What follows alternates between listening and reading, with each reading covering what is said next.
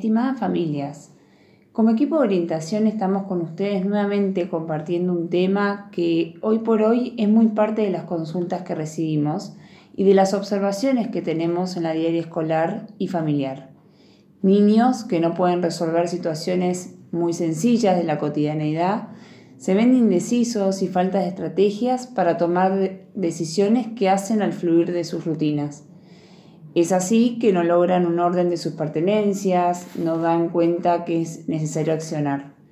Niños que esperan a sus docentes o a sus padres o algún otro que active el iniciar un ejercicio, el sostener una actividad, el organizar sus rutinas, el tomar decisiones.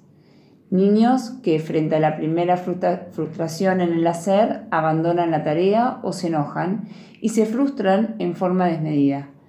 Niños que hacen varias tareas a la vez, pero ninguna con la resolución que se espera. Interrumpen sus acciones y luego no pueden retomar la actividad. No encuentran las estrategias para monitorear sus acciones y se depositan en la resolución externa. Toda esta conducta se resume en un término. Este niño no es ejecutivo. Ser ejecutivo implica atender a la necesidad del momento, poder resolver pequeños inconvenientes para lograr un objetivo, ser organizado y planear acciones en función de ese objetivo. Parecen conductas propias de la edad adulta, pero lo cierto es que son conductas observables en niños muy pequeños también. Como adultos que acompañan el desarrollo de un niño, es muy común escucharnos evaluar estas conductas como parte de la personalidad del niño decir que es súper organizado, es un genio, resuelve todo. O por el contrario, no puede ser, me espera para todo, no toma una decisión, se queda esperando que yo le haga todo. Aquí es donde tenemos que hacer un alto. No es correcto decir que es parte de la personalidad. Es importante conocer que esta es una habilidad que se desarrolla y que es clave como educadores tener conciencia de esto para no minimizar justamente nuestra observación y frente a estas conductas de los niños poder activar una acción nuestra que desarrolle en este niño una conducta ejecutiva. En neuropsicología llamamos funciones ejecutivas al conjunto de habilidades cognitivas que tienen como principal objetivo favorecer la adaptación del individuo a situaciones nuevas y complejas yendo más allá de las automáticas y habituales. Se caracterizan por estimular la capacidad para comenzar una, tarea, inhibir conductas, elegir las acciones necesarias para alcanzar objetivos, elaborar estrategias necesarias orientadas a resolver conflictos, flexibilizar planes, analizar y juzgar el propio comportamiento, ordenar y dirigir los procesos de memoria. Las funciones ejecutivas son indispensables para el logro de metas en la vida y el desempeño escolar, ya que coordinan y organizan procesos cognitivos básicos como son la memoria y la percepción. Es por ello que la alteración de estas funciones puede limitar la capacidad del niño para mantener una vida independiente y productiva. El desarrollo de las funciones ejecutivas inicia temprano y se prolonga durante muchos años, incluso hasta la adultez. De hecho, se considera que son las funciones que tardan más tiempo en desarrollarse.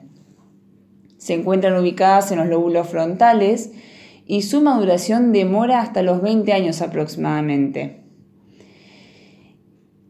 El contexto familiar es definido como el ámbito esencial y de mayor influencia para el desarrollo y estimulación de las principales habilidades que le permitirán al niño luego lograr una adaptación e interacción funcional con el ambiente.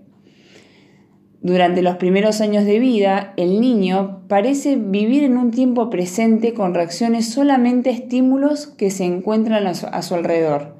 Y es posteriormente cuando es capaz de representar estímulos del pasado, planear el futuro y plantear un, problema desde distintas perspectivas, lo cual le permite encontrar soluciones apropiadas. Esta capacidad para planear y solucionar problemas constituye el inicio de las funciones ejecutivas. Son muchas las habilidades que abarcan la ejecutividad, la autorregulación, la inhibición de estímulos externos, planificación, la fluidez verbal, el control atencional, la flexibilidad, toma de decisiones. Comenzaremos para un mayor abordaje por alguno de estos componentes. Un vínculo parental basado en un cuidado sensible, una actitud protectora y en relaciones marcadas por el afecto y el buen trato ejerce una influencia positiva en el desarrollo cerebral temprano. Es así que la estimulación cognitiva y la afectiva recibida precozmente en el hogar y el ambiente social tienen un importante papel en lo que es la organización y el funcionamiento cerebral. Ahora, dar afecto, dar amor es también ser modelo, no ser los ejecutivos de nuestros hijos, los que les resolvemos todos sus problemas. El desarrollo de las funciones ejecutivas, como todos los aprendizajes, requiere de un modelaje.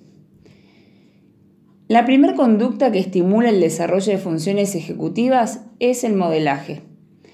Así como para resolver un ejercicio de matemática hay que hacer muchos, fallar, volver a intentar, probar varias formas para obtener el logro de una resolución, así el poder ponerse las zapatillas, sacarse la campera, comer solo, preparar la mochila para el colegio, ordenar su cuarto, guardar su ropa en los cajones, requiere de muchos intentos, de muchas frustraciones, de enojos, pero la satisfacción del logro es una sensación que va a sostener futuros desafíos. El error, entonces, parece estar en sentir que el niño no puede resolver y accionar uno como padre para que no se frustre, cuando en realidad esa frustración es el origen y el motor en la búsqueda de soluciones. Ser modelo implica dar a través, a través del lenguaje y la acción elementos para que luego el niño pueda resolver solo. No es tomar las riendas de la acción, es mostrar el cómo sostenido en un lenguaje. Ser guía para mostrar el cómo acompañando la acción con el lenguaje, ya que el lenguaje sostiene esa acción. Por ejemplo, antes de ir a bañarte debes buscar tu ropa limpia y llevarla al baño. Al terminar tus tareas, dejar ordenado tus materiales te permitirá encontrarlos luego con más facilidad o para guardar la ropa limpia debes abrir los cajones, generar espacio y luego de forma ordenada guardarla, acompañando cada enunciado con acción. Esto es muy distinto a llevarle la ropa cuando se va a bañar, ordenarle la carpeta o guardar la ropa limpia o guardar la, la ropa limpia. El modelaje es acción más lenguaje. Esta situación requiere de tiempo nuestro, entregado a nuestro hijo. Entregar tiempo es una señal de amor, mucho más decidida y consciente que menospreciar las posibilidades del niño resolviendo por él, solo por pensar que porque llora o se frustra es que no puede.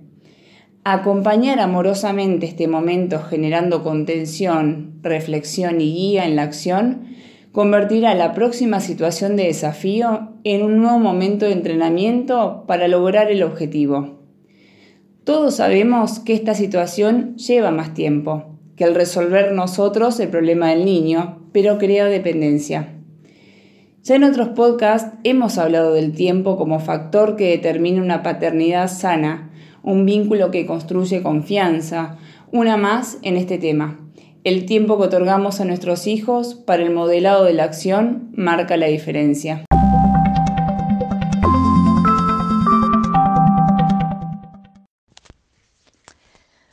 Segunda conducta que estimula el desarrollo de las funciones ejecutivas es fomentar la organización de pensamiento.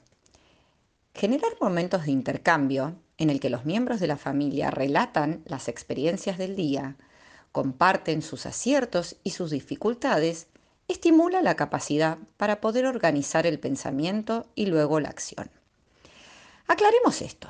Una acción organizada, un discurso organizado, es lo visible de un pensamiento organizado.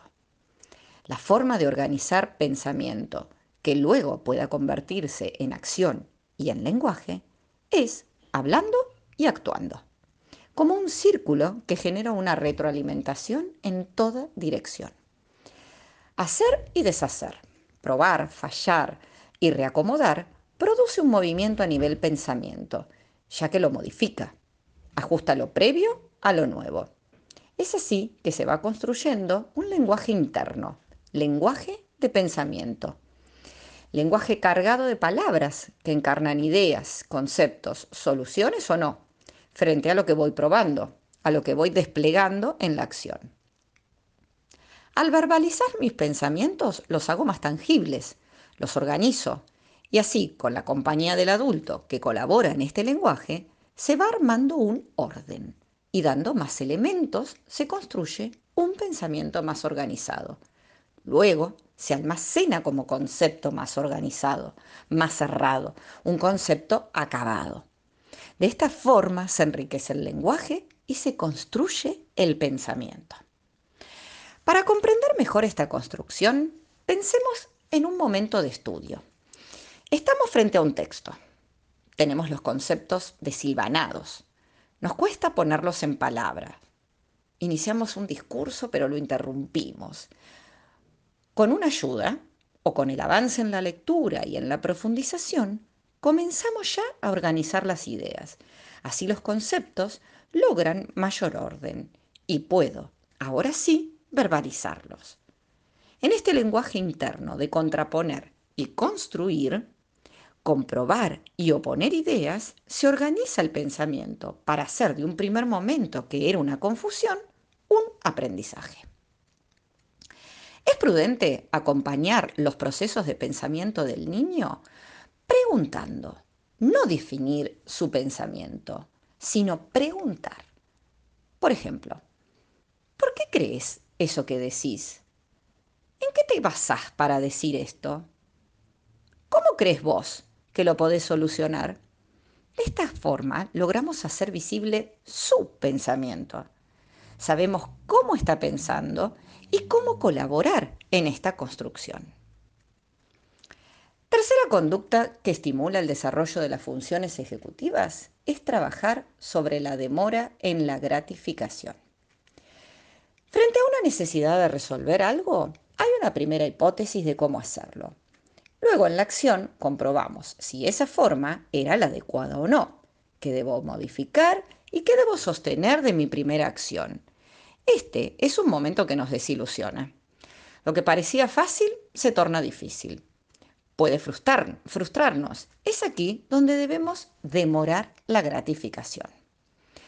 Nuestra necesidad de resolver un tema nos hace buscar alternativas distintas o simplemente volver a intentar.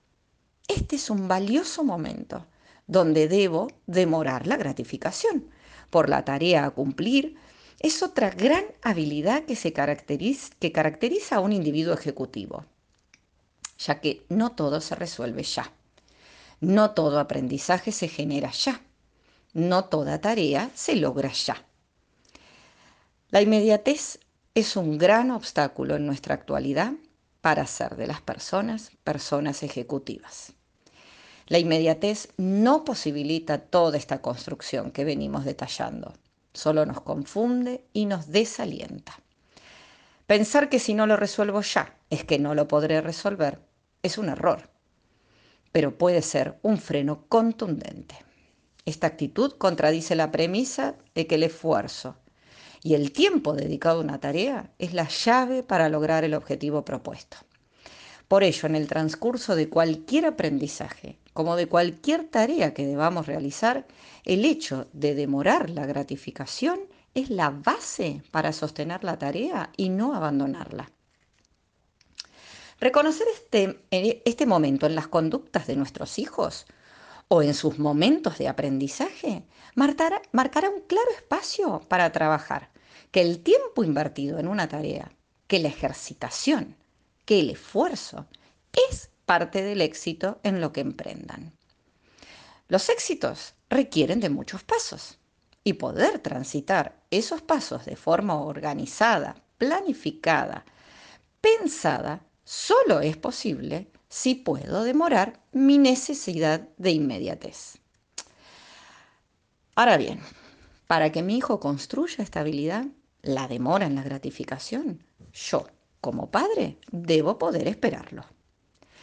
Concepto que parece tan sencillo, pero todos los que somos padres parecemos olvidar a la hora de esperar a nuestros hijos en sus propias construcciones, en sus propios tiempos, sin olvidar y sin apurar sus momentos de aprendizaje. Dar tiempo a los errores, reconocer cuáles han sido, por qué se han generado. Es un espacio que nosotros, los adultos, debemos poderles otorgar para la construcción de estabilidad. ¿Cómo será posible construir la demora si no doy tiempo? Si espero prontas resoluciones o resoluciones bajo mi enfoque. Dejémonos sorprender por nuestros hijos. Muchas veces en el escucharlos, en el mirarlos resolver, nos podremos admirar de su respuesta. Ellos tienen otras experiencias, están creciendo en otro contexto, en otro tiempo, y eso les permite otra mirada, otro bagaje. La demora requiere espacio de contención y diálogo.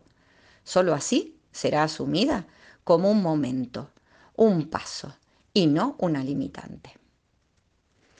Bien, todas estas habilidades son una construcción a lo largo de la niñez y la adolescencia del niño. Son aprendizajes que se logran por una o dos experiencias por lo que empezar de muy pequeños a construir estas habilidades posibilita un estilo de abordaje frente a cada desafío. Ahora, si su hijo ya no es un niño de la primera infancia y por el contrario está pronto a terminar el primario, bueno, tampoco es tarde. Siempre es tiempo de empezar a desarrollar estas habilidades. Aún hay mucho por desarrollar y compartir, por lo que más adelante les enviaremos la segunda parte de este tema, que plantea un material muy extenso, pero muy rico para conocer y asumir en la educación de nuestros chicos. Esperamos ser de utilidad con estas entregas, en este formato que sabemos es muy cómodo y accesible. Les enviamos, como siempre, un cordial saludo. Hasta la próxima, Delfina y Karina.